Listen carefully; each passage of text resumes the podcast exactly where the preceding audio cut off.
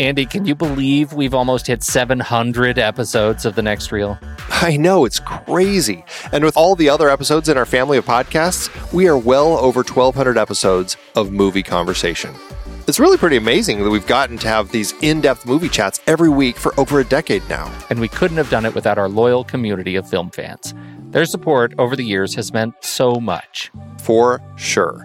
That reminds me, we should give the merch store a shout out. Buying shirts from thenextreel.com slash merch is a great way listeners can continue to support the show. Plus, they get to sport our great designs. Absolutely. I think sometimes folks forget we have a variety of shirts, mugs, phone cases, and more available. In fact, a great place to start is with a shirt sporting the Next Reels logo. We also have that classic Fast Times Spicoli Surf School tee or the weirdly popular Rusty's European Tour shirt. The one from National Lampoon's European Vacation. Why is that so popular? Search me, but we have sold a ridiculous number of those. I guess there are a lot of Rusties taking trips to Europe? We're always adding new designs based on movies we've covered, like our brand new design for a streetcar named Desire, featuring a streetcar named Desire. So if you want to rep your love of TNR and films, head to thenextreel.com slash merch. Every purchase helps us continue to have these weekly in-depth conversations. So visit thenextreel.com slash merch today. And as always, thanks for listening and being a part of the Next Reel community. We've got lots more great movie chats coming your way. We wanted to take a moment to thank you for your continued support over the years. It's hard to believe that we've been having weekly, in depth discussions about movies since 2011. That's right, 12 years and counting. Producing this show is a labor of love for us, but it does require a lot of time and effort each week. If you enjoy our podcast and would love to help keep it going, there are some easy ways you can show your support. One is by using our originals page to shop for the original source material that movies we've discussed were based on. That's right. In season one alone, we covered 13 films adapted from books or plays, from Charlie Kaufman's adaptation to David Fincher adaptations like Fight Club. In season two, we covered even more, like Powell and Pressburger's The Red Shoes and The African Queen from our series about legendary cinematographer Jack Cardiff. We can't forget about the four Jason Bourne movies we talked about. Love those movies. Well, the original trilogy at least. for our Richard D. Zanuck series, we did Jaws, Rush, Big Fish, and more. And for our horror series, we talked about John Carpenter's The Thing, which was adapted from Who Goes There? We did our first great car chase series with movies like Bullitt, The French Connection, and Drive. And for the holidays, we did Preston Sturges's Christmas in July. We had a great John Huston series with adaptations like The Maltese Falcon and The Treasure of the Sierra Madre.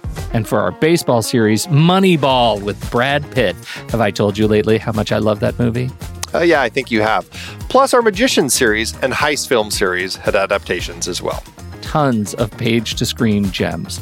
Listeners can find the details and links to the original material at thenextreel.com slash originals. Every book, play, or movie you buy through our links helps support the show, and it's no extra cost to you. So dive in and get your next read today. TheNextReel.com slash originals has all the films adapted from other sources that not only we have covered, but all of the shows on the Next Reel family of podcasts. Check it out and get reading. Support the show and build your reading list. It's a win-win. Head to thenextreel.com slash originals.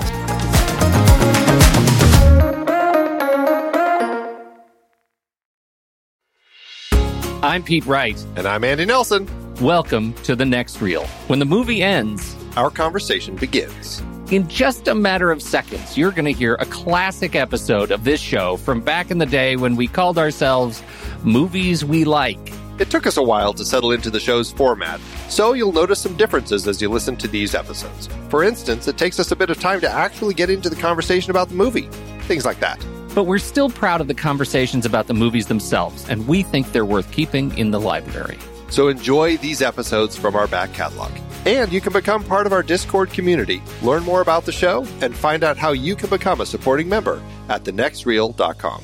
So thank you, everybody, for downloading and listening to The Next Reel. We appreciate your time and attention, and we hope you enjoy the show.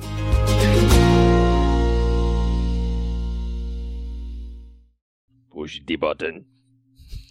that was kind of Pepe Le Pew. I've got this. I've got this. I've got this cold right now, so it gives me a movie theater trailer voice. That's good. That's good. You should send that in somewhere. I'm. I already have. I've sent it to all of the big studios. Have you really? Nobody wrote you back, huh? Because I assume you wouldn't be here with me if they did. oh, you. That's mean. Wow. How's your uh, How's your work? How's your work? Are you? How's your? Uh, how's the documentary good. on Joe? Good. Good. When am I going to see it? Sheriff soon. Joe Arpaio. Soon. Soon. Mm. looking forward Sometime to that. Sometime in the next year. I'm looking forward to that in a big way. Feel like we've been talking about it a long time. It's going to be fun. It'll be an interesting one. Uh, this is the next reel. I'm Pete. Pete Wright. And, I, and I'm that's Andy. That's Andy right over there. Andy Nelson. We're but I'm not Andy could... Wright. no, you. We're glad all of you could be here with us. Uh, you should uh, uh, you should be listening to the show on iTunes, where you can subscribe for free, and make sure you don't miss a single episode of uh, Movie Awesome. And uh, you can head over to thenextreel.com and uh, check out the blog there. Check out uh, the, all the past episodes and detailed show notes and all the other kind of good stuff that websites are good for.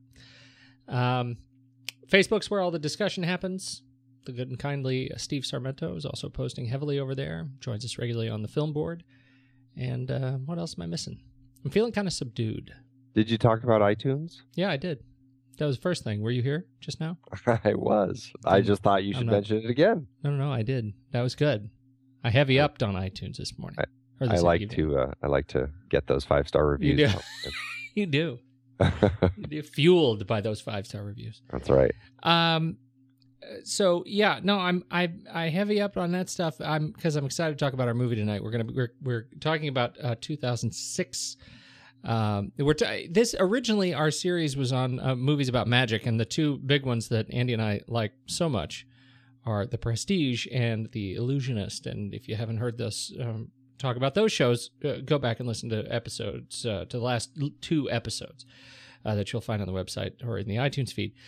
Um, we like those movies a lot. It is ironic that they were, I, I think, ironic or uh, kismet that they were both released in the same year. And it was only on researching those two movies that we discovered that we'd missed a Woody Allen movie, right? You hadn't seen this film, right? I had not, and I I think you had neither. Had I had you? not. I had not. And so this was uh, the Woody Allen's 2006 Scoop, and we, we had a totally different magic movie oh, picked yeah. out. Yeah. But then we decided, you know, it seemed kind of perfect to since we had three slots for magic movies. Why not talk about the three it, magic movies from 2006? Exactly, and so it seemed like something that we really um, we that it was it, it was required by the universe that we actually do all three movies from 2006 and whether or not we come back to uh, catch up on other magic movies in subsequent years of this show will really depend on whether or not it was worth it to yeah. talk about scoop And uh, so while the jury is deliberating, let's talk about trailers. Who's first? You are. I'm first because you just don't want to talk about mine. I know you do this. I am just excited. I uh, I watched this movie and I the trailer of this film and my I'm not gonna lie to you, my heart beat uh, faster that was a very creepy little bit at the end of the that trailer, was not so, it? So it creepy. was really creepy, creepy, creepy, creepy. He has the baby. He has the baby. We're talking, of course, about the new trailer for Insidious Chapter Two that uh, just came out. The first Insidious was a great, uh, a very pleasant uh, horror surprise. I liked quite a bit. Uh, I mean, I had my issues with it, but I had a lot of fun with it. James Wan directed it. Uh, Leigh Whannell wrote it. Um, I actually had the chance to talk to the two of them after their first big breakout film, Saw, uh, came out a number of years ago. And uh, I've just, you know, they're great guys, and I've always enjoyed seeing the path that they've taken in the films that they've made. And I think that they've, you know, they've had their their misfires, but I think for the most part they've done um, a pretty good job of coming up with some creative uh, uh, horror films that I've enjoyed quite a bit. So, um, and it looks like James Wan is actually on board to uh, to take the helm of the next in the in the Fast and Furious saga. So that'll be his next project. Wait, wait, wait, wait, wait! Fast and Furious, Fast and Furious Seven. That's right. It's already in the works. What? It's going to be a series that will go on forever. This is one of the most crazy popular movie series uh, franchises. It's crazy. That's unreal. I know we're going to probably have to talk about the series one of these days. Don't say that. Don't say that. I, I've only- I have seen uh I've seen four of them. I think. I've only seen the first two, and the second one was so bad that I didn't watch anymore. But I keep hearing how good they are. Wait, I'm gonna- which one was Tokyo Drift? Was that that was number three. That was number Yeah, three. yeah, and I saw I definitely saw that one, Yeah. and uh, that's uh, that's amazing. I guess I you know it keeps making money. This Yeah. one, this uh, number six, they they uh, It's pulled out well. all put out uh, apparently not quite all the stops if they're making a seven, but most of the stops have been pulled. I hear from from the production of Fast and Furious Six. I don't think you can do that with real cars. What they do. I don't think my I don't think my. Saturn I don't think my Saturn will pull those kinds of stunts. But but back to Insidious Chapter Two. Oh, which is what we we're talking about. Yeah.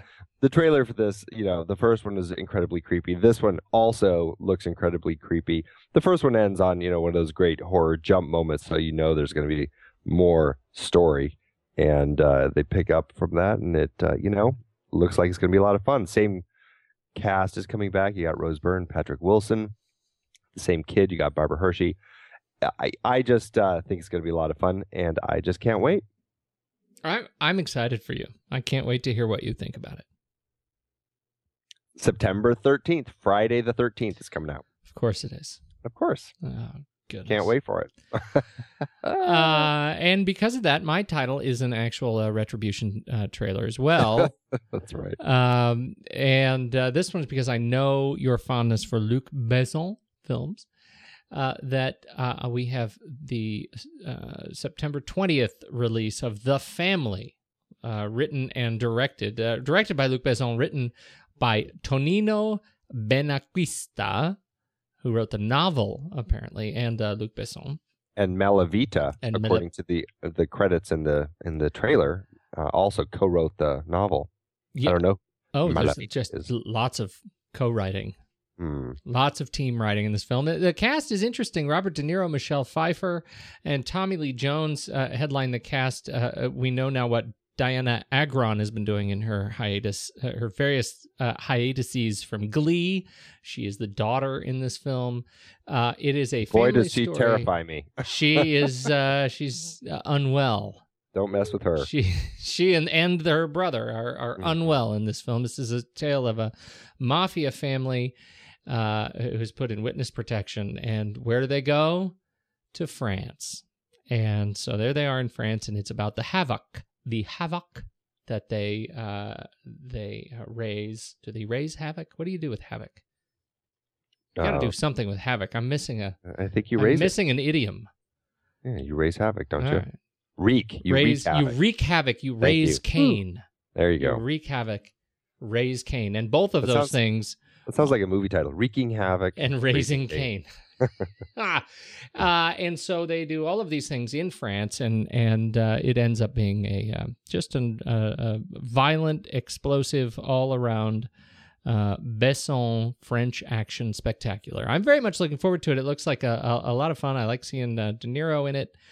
Uh, as always, and um, yeah, I think it's been a while since I've seen Michelle Pfeiffer uh, in in a film, and it just every time I see her, I, makes me think of the Fabulous Baker Boys. Every time I see her, I fall in love with her again. Yep, yep, yep. Just In- in- her. In the Fabulous Baker Boys.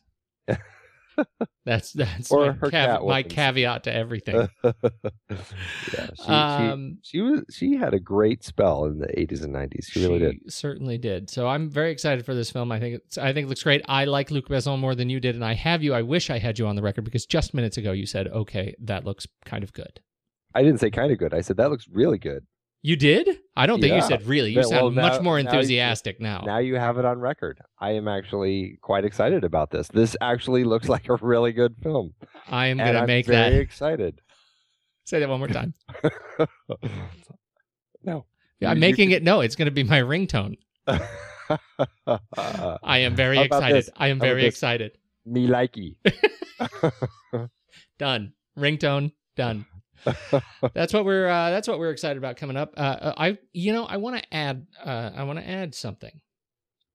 This is a this is a spontaneous trailer discussion. Spontana Oh. trailer. Um, it- you know, we do. We've I've mentioned a couple of video game trailers in the past um, eh, that I, I found particularly interesting. Um, but there was a, a, you know, the Xbox One is the new Xbox, you know, Xbox gaming machine that's coming out from Microsoft. They're going to announce more about it this uh, uh, next week at uh, the Electronic Entertainment Expo in Vegas. And the, uh, one of their launch titles is Call of Duty uh, Ghosts, right? Have you heard of this thing? No. or maybe it's Modern Warfare. Call of Duty Ghosts, 2013 video game, and um, I'm not going to be able to get his name right because you, uh, you know, as the holder of all things, uh, uh, of all pronunciations, his his name is Stephen Gaghan, I believe, G A G H A N, right? Stephen Gaghan. Yeah, Uh, he's one of my faves. He's one of your faves, right? I know this. I, I he uh, wrote Traffic uh, and or co-wrote Traffic. He also wrote the uh, the video game uh, Call of Duty Ghosts. And and if you haven't seen the trailer for this thing, uh, you you need to go see. Just uh, we'll put the link in the show notes the, the to the uh, YouTube launch trailer for Call of Duty Ghosts. It's a it, it is, um, you know it's right up there at the top of fantastic, uh, you know, cinematic military trailers, uh, and Nice. and it's coming for this video game. You can tell it's just got such a story, uh, a deep uh, story to it. There is another one for the PlayStation Four. Uh, that looks equally good, and I uh, suddenly it's totally escaping me what the name of it is. Um, uh, but it's one that has a, about the most um, invested. Oh, Last of Us. That, that's another one we're going to put in there, and that's actually for for PS3. It's not for the PS4. It's another game, uh, Last of Us, where uh, it, it's one of those um, end of civilization.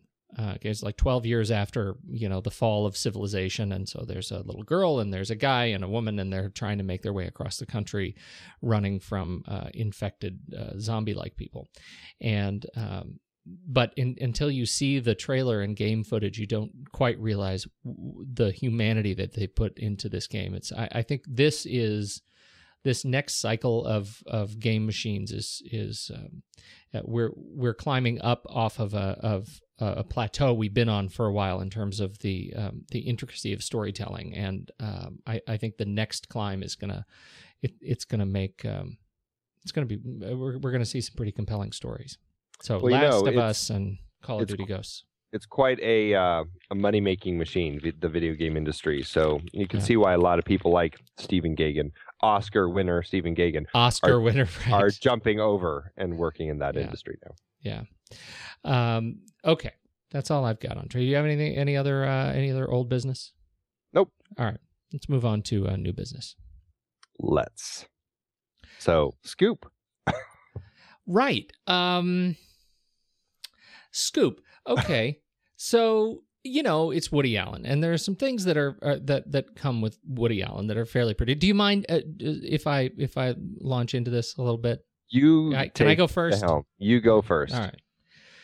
Uh, so you know, we did this because it's in the middle of our Magic series, and so you know, obviously, it's going to have something to do with magic.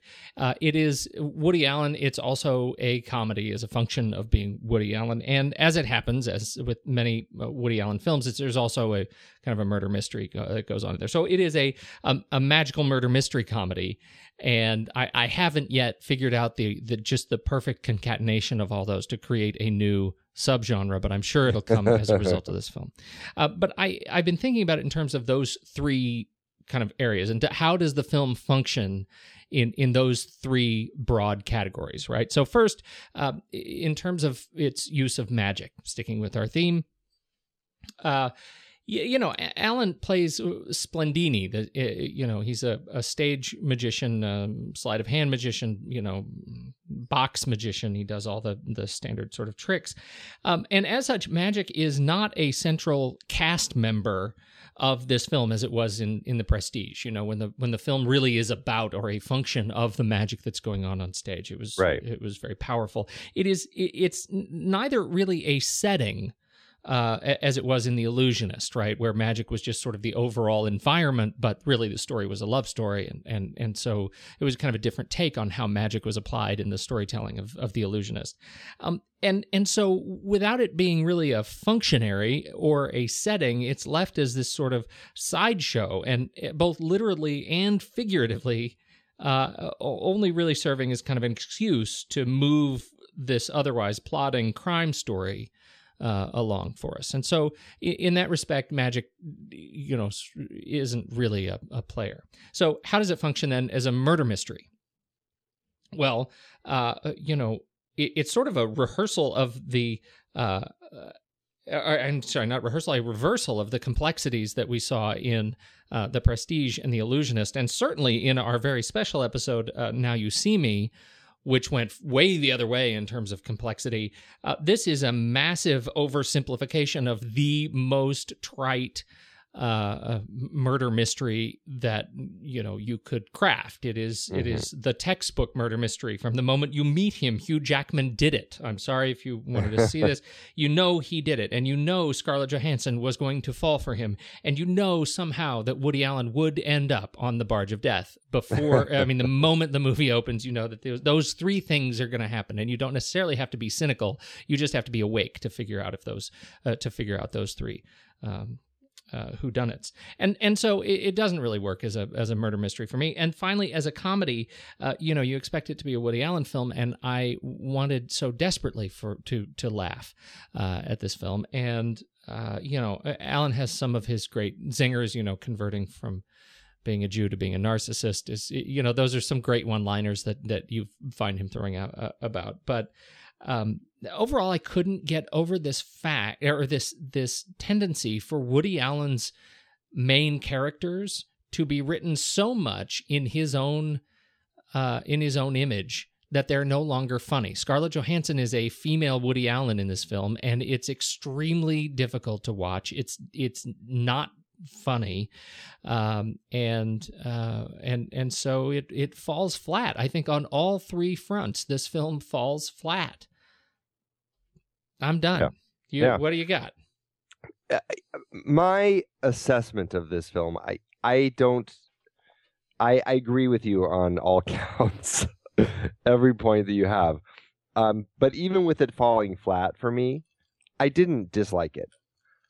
I I felt it, you know, it was enjoyable enough to go through. It didn't hurt me in any way. Yeah, like it, it didn't it, it didn't pain me.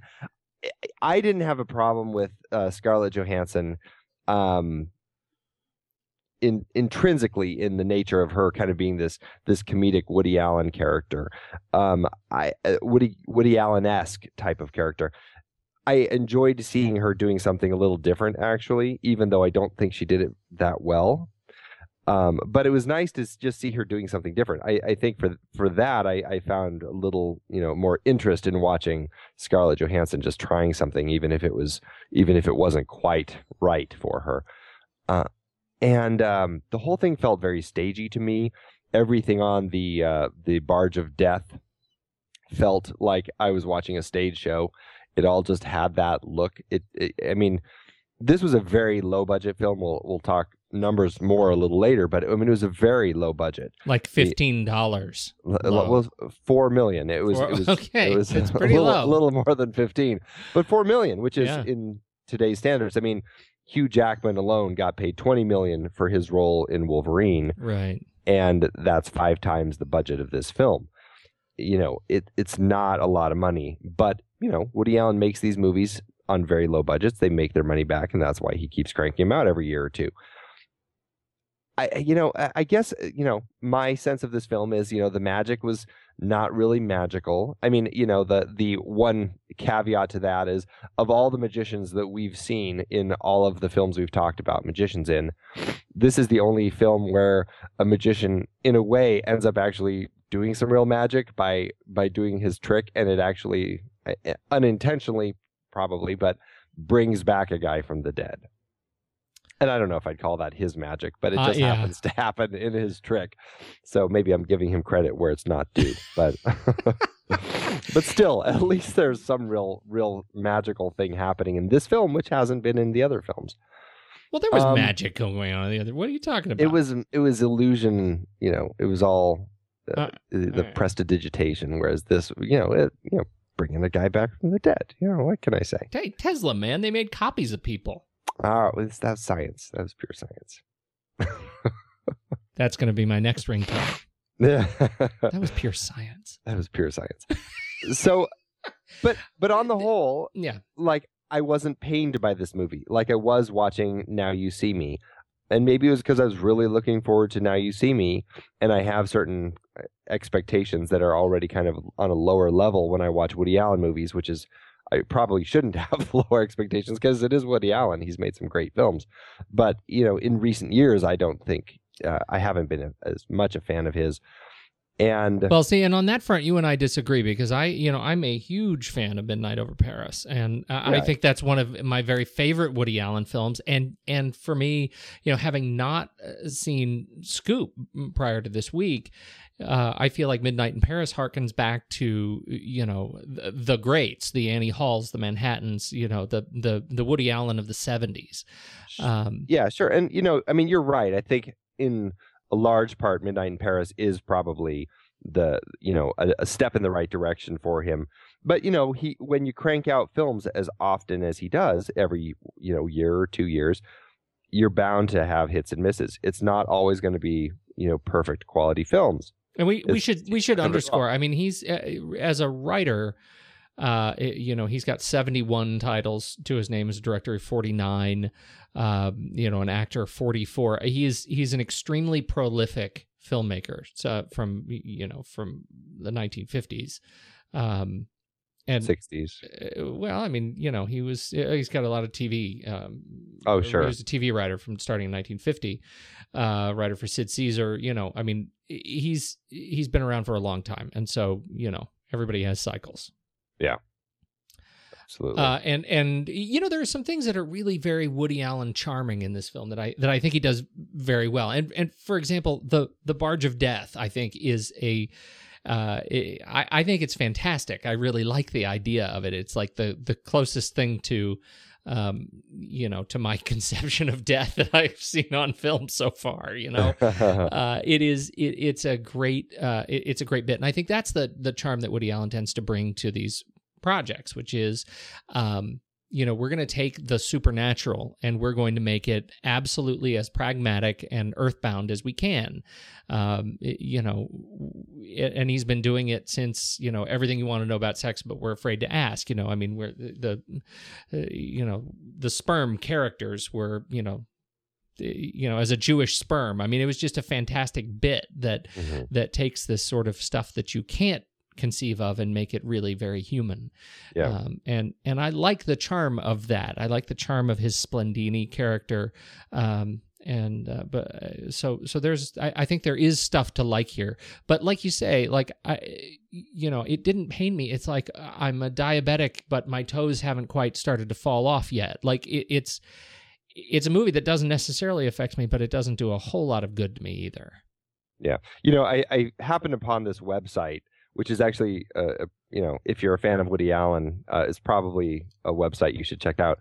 Everywoodyallenmovie.com, where this this guy named uh, what was his name, Trevor, a website development uh, by day guy, uh, basically went through every single Woody Allen film chronologically and wrote up reviews of them.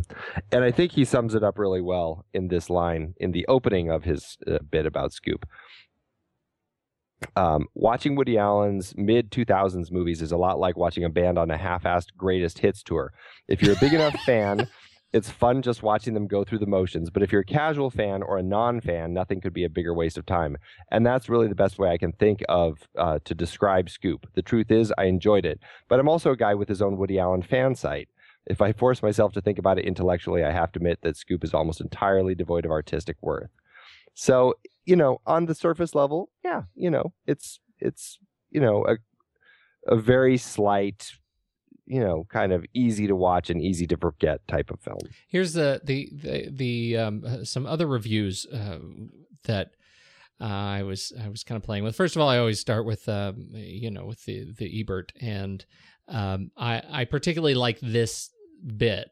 Does it mean anything anymore to describe a new Woody Allen movie as a quote minor Woody Allen end quote? He's been stuck in minor for so long. Matchpoint looked like major to some. Bullets Over Broadway was a delightful comedy, but in 1994 it seemed lightweight, even compared to Love and Death. After the likes of Celebrity, Small Time Crooks, Jade Scorpion, Hollywood Ending, and the aptly titled aptly titled Anything Else, you wonder what Allen could possibly mean when he says Scoop will be his last comedy uh, Hmm. which eh, you know I think that's a that's a funny thing. But then in in contrast to that, we have um, the- Mick Mick LaSalle of the San Francisco Chronicle, who says, uh, and I just have to read this the the whole whole bit. Yeah, it's pretty funny. Scoop has something Matchpoint didn't, something that none of Allen's films have had uh, quite to this degree in 10 years. It's really, really funny. Not funny, heh heh, but laugh out loud funny. Funny like you walk out wanting to tell your friends its best lines. Funny like you're walking down the street and remember a moment and start laughing like an idiot. That's probably very accurate. Woody Allen has written himself an ideal role, creating a character and a situation that result in a continuous stream of winning bits. And he's paired himself with a partner in Scarlett Johansson who brings deftness and freshness to Allen's familiar comic universe. Yeah. Uh, in contrast, Stephen Hunter the Washington Post, basically the movie decodes into a Hardy Boys level mystery. It's not, of course, that comedies must display documentary realism of this sort of thing. You forgive anything in a movie if it's funny. Scoop is never funny enough, except for the odd, whiny Allen jibe. It, yeah, it's. I, I mean, I, the Well, contrast in these, uh, and he goes on to say it's it's Woody Allen's worst movie ever made. "That's true." So, I yeah, I mean, that, yeah. the truth must be faced. it's uh you know it's it's interesting. There eh, i think there's probably more people who i, I mean i from looking at the reviews i think that those are very extreme in both cases. The, the rest of them seem kind of just you know middling to low but Right. nobody seems to outright hate it as much as stephen hunter. Nobody seems to outright love it like mick lasalle does. So Right.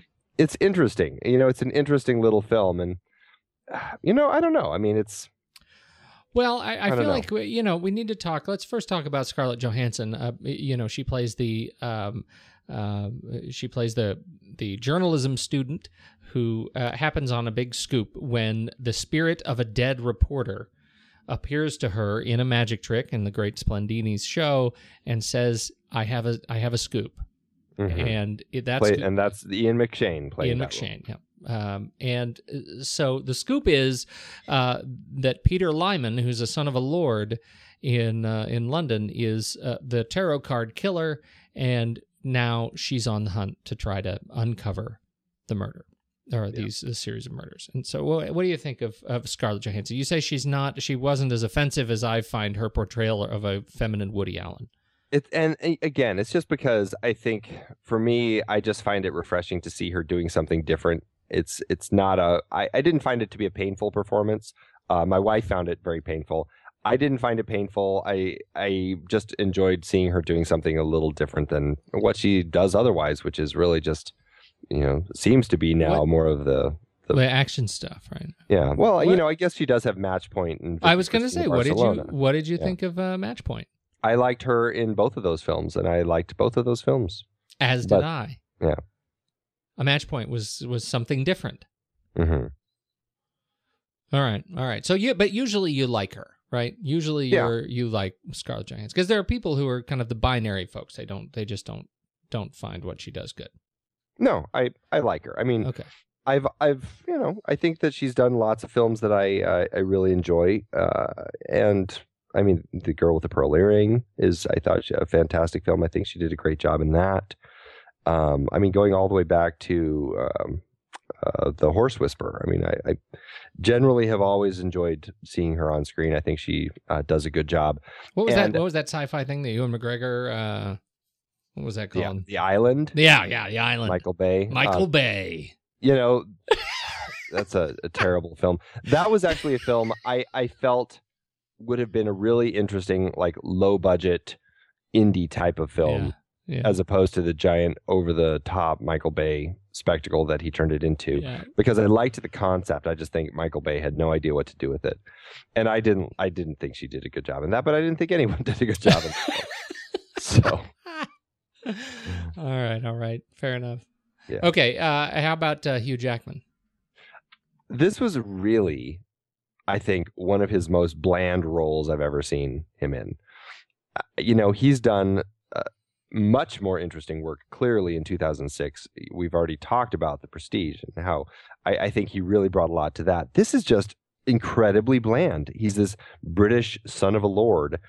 And you know, maybe or maybe not this killer, which is it is pretty obvious that he he did it or in some way is is despicable and going to do something bad and uh, i don't know i just i really thought it was just a nondescript character and it could have been played by a nobody Yeah, and uh, you know it probably should have been. Uh, that's one of the things that I kept um, uh, coming back to in this film. That uh, the the part, the way it was written, is um, it, m- casting Hugh Jackman in this role makes it uh, sort of deceptively important, right? Mhm. And it's it ends up being marginally important through the you know not as important as Hugh Jackman's casting in it would have led one to believe right um, it really could have been played by a you know a new face and and not um, and not been quite so um, I, I don't know bland. I think it did not do it, it did not do wonders for for him. Certainly, there was no uh, there was no real range for it. It was it was as Kevin Costner performance as I've ever seen. Well, and that's that's in a film where he has a lot of names in it, and I, you know maybe this is what happens when you're Woody Allen. He can put people like Hugh Jackman in a, a role of little importance. I mean, he certainly does that Yeah, with plenty of other people in this film. Um, you, you know, big name people like uh, Julian Glover Mhm. is. I mean, he's just like almost just a. I mean, he's uh, he's Hugh Jackman's father. He's in for like one little scene and then he disappears and that's it. Charles Dance is in Mhm. uh, very briefly.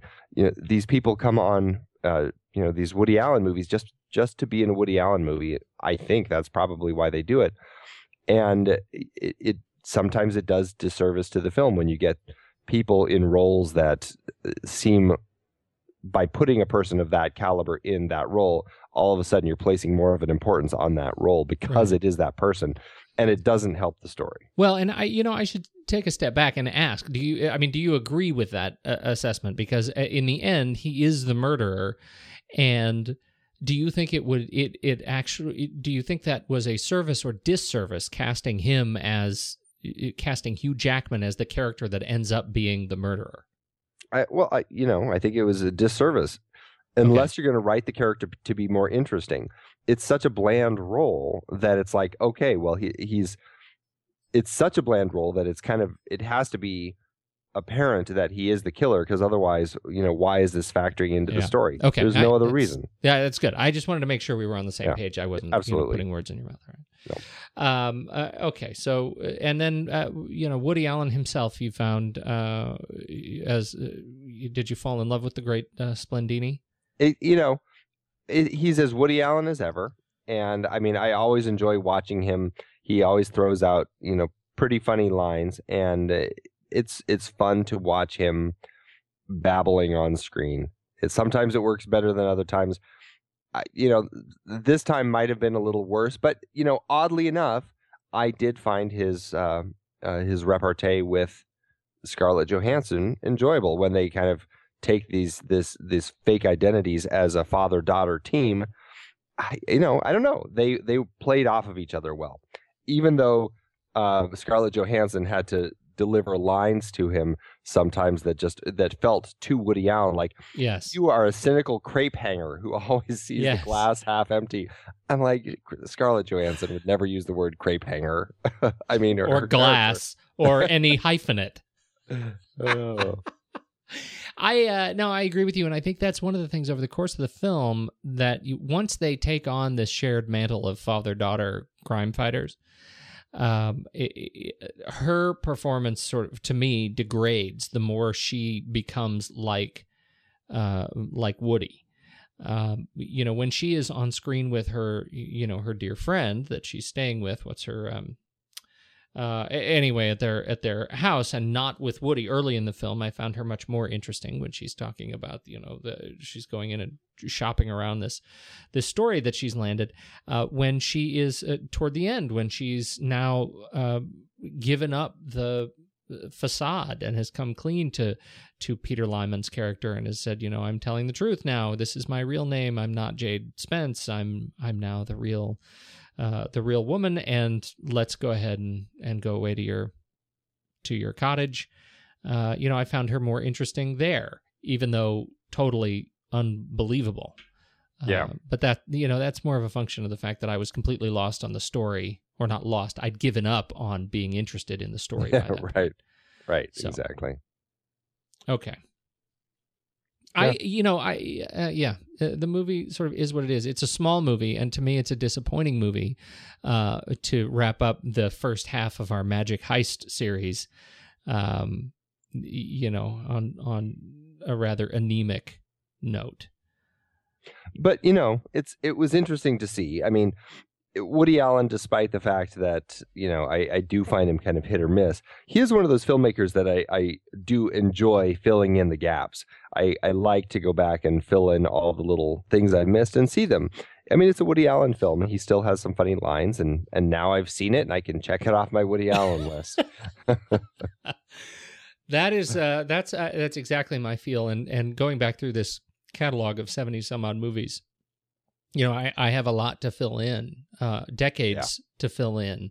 Um, eh, you know, I went through. I, I think in the '90s, I went through an early Woody Allen uh, fetish, uh, and uh, you know, I I went to college.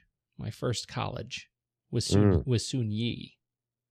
mm, Do you know that? Did I ever tell I you that didn't. story? I did. Right. Soon-Yi Previn, his his now wife. that's Uh, yeah But that was during the uh, during the whole, uh, you know, scandal. right The scandal where he, uh, yeah, his now he when he ran away with her and uh, the Mia Farrow kind of thing. And so that's when I went through my first big Woody Allen fetish, and I went back and watched all of the '60s and '70s kind of That's a- earliest ones. that's an odd time and an odd reason to kind of all of a sudden Yeah, yeah, I know. It it really is not. Uh, I I didn't say I was a well person. I was not a well person. yeah. No, but it was. Uh, you know, I, I haven't really gone through the the process. I've seen, you know, the modern Woody. Uh, I have not given a whole lot of attention to. Uh, Mhm. So I feel like I need to go back and, like you say, fill in some blanks. Yeah. You know, interestingly, Scarlett Johansson's role as Sandra was originally not written for her. It was written for. I, I've read different things. I've read it was written for an older woman. I've read it was written for an older man, but But not Al- a young student. but a not a young student. And after he worked with her on Match Point, he saw something in Scarlett Johansson, this sense of humor that he said had never been tapped into before. He really enjoyed that. And so he rewrote the part for her for this to be this young student so that it would fit her and uh, that's uh, you know he did that for her after match point and, and that's why they ended up working together on this one Yeah, you know, she's. I I think you know he. It's funny, the whole idea that he found something funny in her. Yeah. Uh, when and I don't know. Obviously, it's quite subjective. Didn't find anything really funny about the film at all.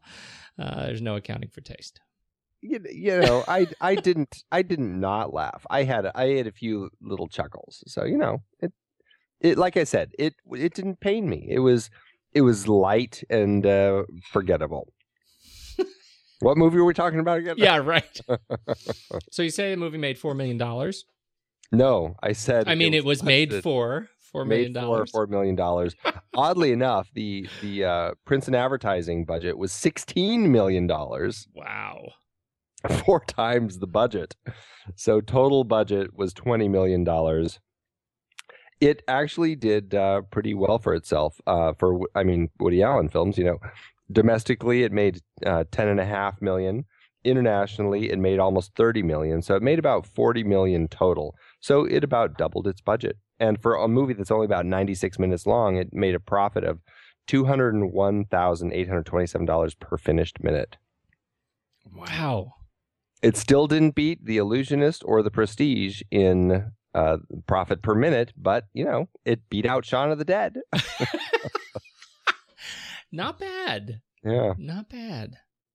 I didn't. eh, Did you see anything that of note uh, in the Remi uh, Adefarasin, hmm uh, the cinematography of this film? Did you see anything of note that really jumped out of you as per- particularly, um, you know, stand, uh, you know, No, standout tricks? Uh, I- for the- the cinematography. It, Yeah. You know, it looked very uh, bland, very you know made for TV almost. Nothing like what he did with Woody Allen in Match Point, which I thought was a much better looking film, or even about a boy, Elizabeth. I mean, geez, even you know.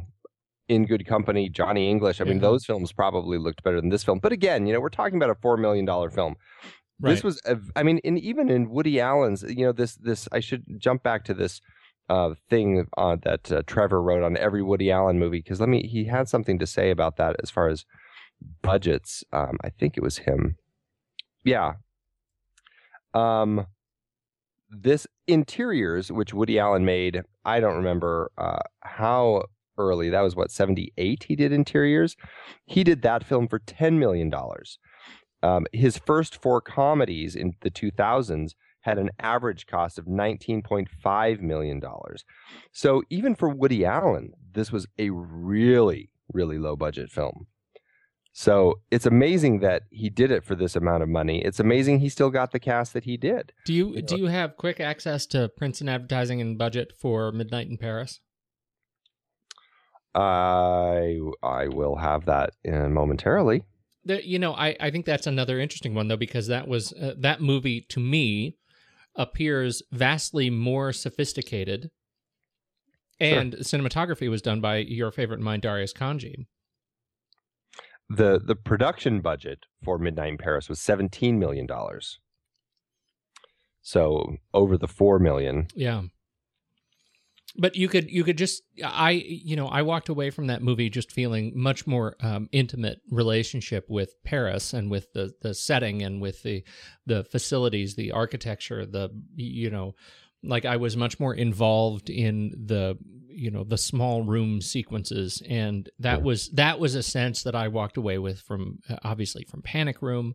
Um you know Yeah. you get that same feeling from Seven and the crime scenes like th- those were the things that we've talked about so many times when you look at at the the sort of the the visual strategy of these films and and you know this one like you say it's it's um it's it strikes me as very sort of Polaroid in the most generic sense, not the look what I can do with Polaroid kind of sense. Well, and he didn't even. Ha- I mean, uh, Manhattan Murder Mystery, another Yeah. little murder uh, story that he did in the uh, when was that the mid '90s or so. Um, was a uh, he didn't even play like visually play around with it. Like that one had like if you there was a, a bus that went by and there was a word on the side of the bus that that would point you to the killer, and he really played around with that sort of stuff in that film that made it a really fun film to watch Yeah. this film just i mean there's nothing about any of that it was all just about this you know the the the it was really a very rudimentary plot in this film that uh you know Yeah, it's yeah. it's it, yeah i i don't know if it's a film that i would I, I it's certainly not a film i'd ever return to i don't know if it's a film i would really recommend to people unless unless you're a woody allen person and or a completionist and you really just need to see it The big question is would you watch this before you would watch Rush? yeah, that is the big question, isn't it? Or or an even bigger question, would you watch this before you would watch Now You See Me? I would watch the Now You See Me before this. I think. I don't know. I think we're I need I think we need to dig in. We need to Flickchart this thing. the um, you know, there's always these different reasons. Like, why would I watch that movie again?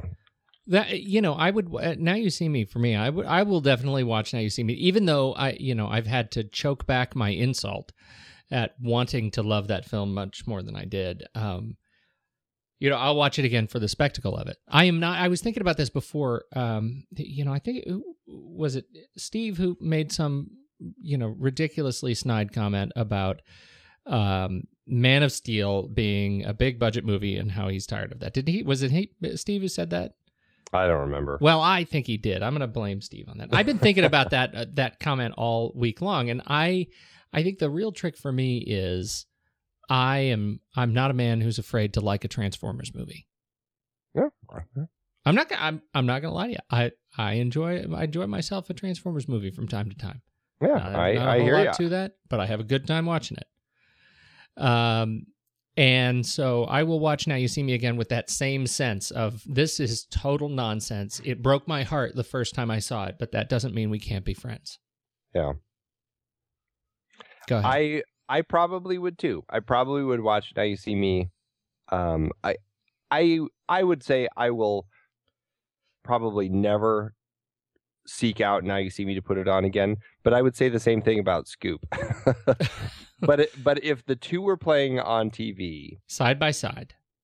One Yeah, of them it- you're going to have to actively choose not to watch. I I would probably pick I'd probably pick Now You See Me. Yeah. All right. That's true. All right. Let's rank it. All right, Scoop or Cloud Atlas. Cloud Atlas. I I feel like we just need a buzzer. That's right. Uh, Clute, Clute. Scoop or Oz, the Great and Powerful. Oh, I would I- watch Oz I- the Great and Powerful. I, I so badly want to say Scoop, but I can't. can't. 'cause, Uh, God, I hated Oz. I know. I know. Race to the bottom. the Fifth Element. Say it. Yeah. Say it out loud. the Fifth Element, and here we now we are down at the bottom. Now you see me or Scoop, Now you see me. and Rush or Scoop. Scoop. Thank you. Yes. Oh, All right. man. Wow, race to the bottom. You're not kidding. 91 out of 92. Yikes. Yeah. Well, you know, this is Woody Allen's worst rated film. Yeah. on, so on Rotten Tomatoes, this has, I think, 39%. It's his lowest uh, critical review of all of his films that he's ever made. uh, hey, what did you say? Uh, uh, now you see me had on Rotten Tomatoes. Oh, it's, I think it's lower than that, isn't it? Uh, I don't know. When I, when when I saw it, I thought you said it was right around there 38, 37, 39, somewhere in there. Anyway, Let me go look. I'm going to look right now. it's it, it's a funny i don't know it's funny that we would end up uh, landing on a review of woody allen's uh, lowest rated film i'm very much looking forward to getting back into the uh, movies that we have seen and like and that's what's coming uh, next Yeah, 46% is now you see me. oh good lord it's gone up Yeah, it actually has increased. I think it was 38% when I told you about it last. what are we doing uh, what are we doing next week Well, you know, we we now, even though we're a week uh, because the you know the schedule always changed with Now You See Me, we're a week behind with our uh, with our switch from the magicians to the heist films. right Now You See Me was our pivot point for that. Uh, now we're going into heist films, so we've got uh, a, a few fun heist films to watch, and quite looking forward to them. are we gonna are For- we gonna talk about what what we're gonna do next week Well, I think hide this- it I think we should say all four of them. I'm i'm with you do it I think we should say them. And then I think we should ask all of our listeners to go to our Facebook page or shoot us an email listing some of their favorite heist films or tweet us, whatever is uh, your Uh-huh. preference.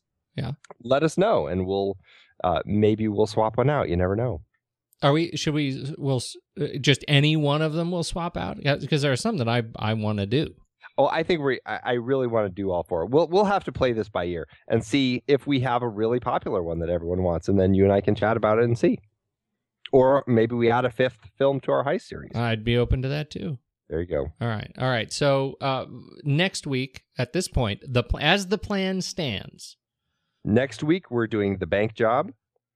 Now, that was the uh, that was from what year was that from? It was That was uh, 2008, was I it, think or 11? 2007 or eight. For Yeah. this was uh, Jason Statham, the Yeah. based on the the London jewel Right. heist. Yeah, I'm very Uh, much looking forward to talking about that one. excellent. Uh, the next one is the town. hmm Also Which- looking forward to talking about that one. Very much looking forward to talking about that one. Actually, and all of these I am. uh, me too. Uh, and then we're going to be doing uh, the Inside Inside, Man. I'm oh, I'm so excited about this one. And finally, uh, at this point, we are looking at The Killing, Yeah, Stanley Kubrick's Uh. Stanley Kubrick, and that'll be our Fourth of July.